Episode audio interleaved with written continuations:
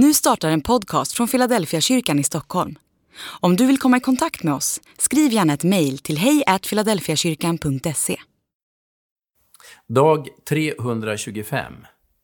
Om Gud är långt borta, vem tror du har flyttat på sig? När jag blev kristen i början på 1980-talet fanns varken internet, mobiltelefoner, Instagram eller Facebook. Det hetaste sättet att sprida budskap var via tryck på t-shirten. Hade man en bil var en klisterdekal också ett alternativ. Hos kristna ungdomar fanns några favoriter. Bland mina t-shirts fanns exempelvis budskapet “Jag är ingen slump, är du?” Kanske lite väl kaxigt, men hela idén var ju att sticka ut och ställa frågor.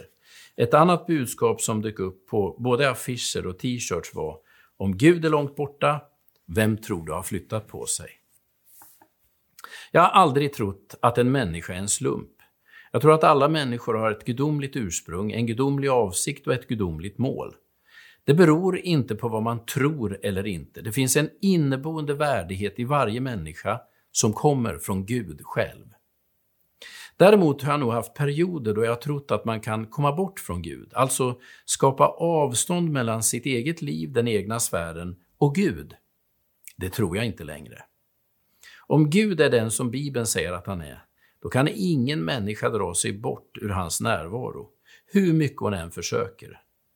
Ta några ögonblick och låt insikten om Guds närvaro fylla din tanke.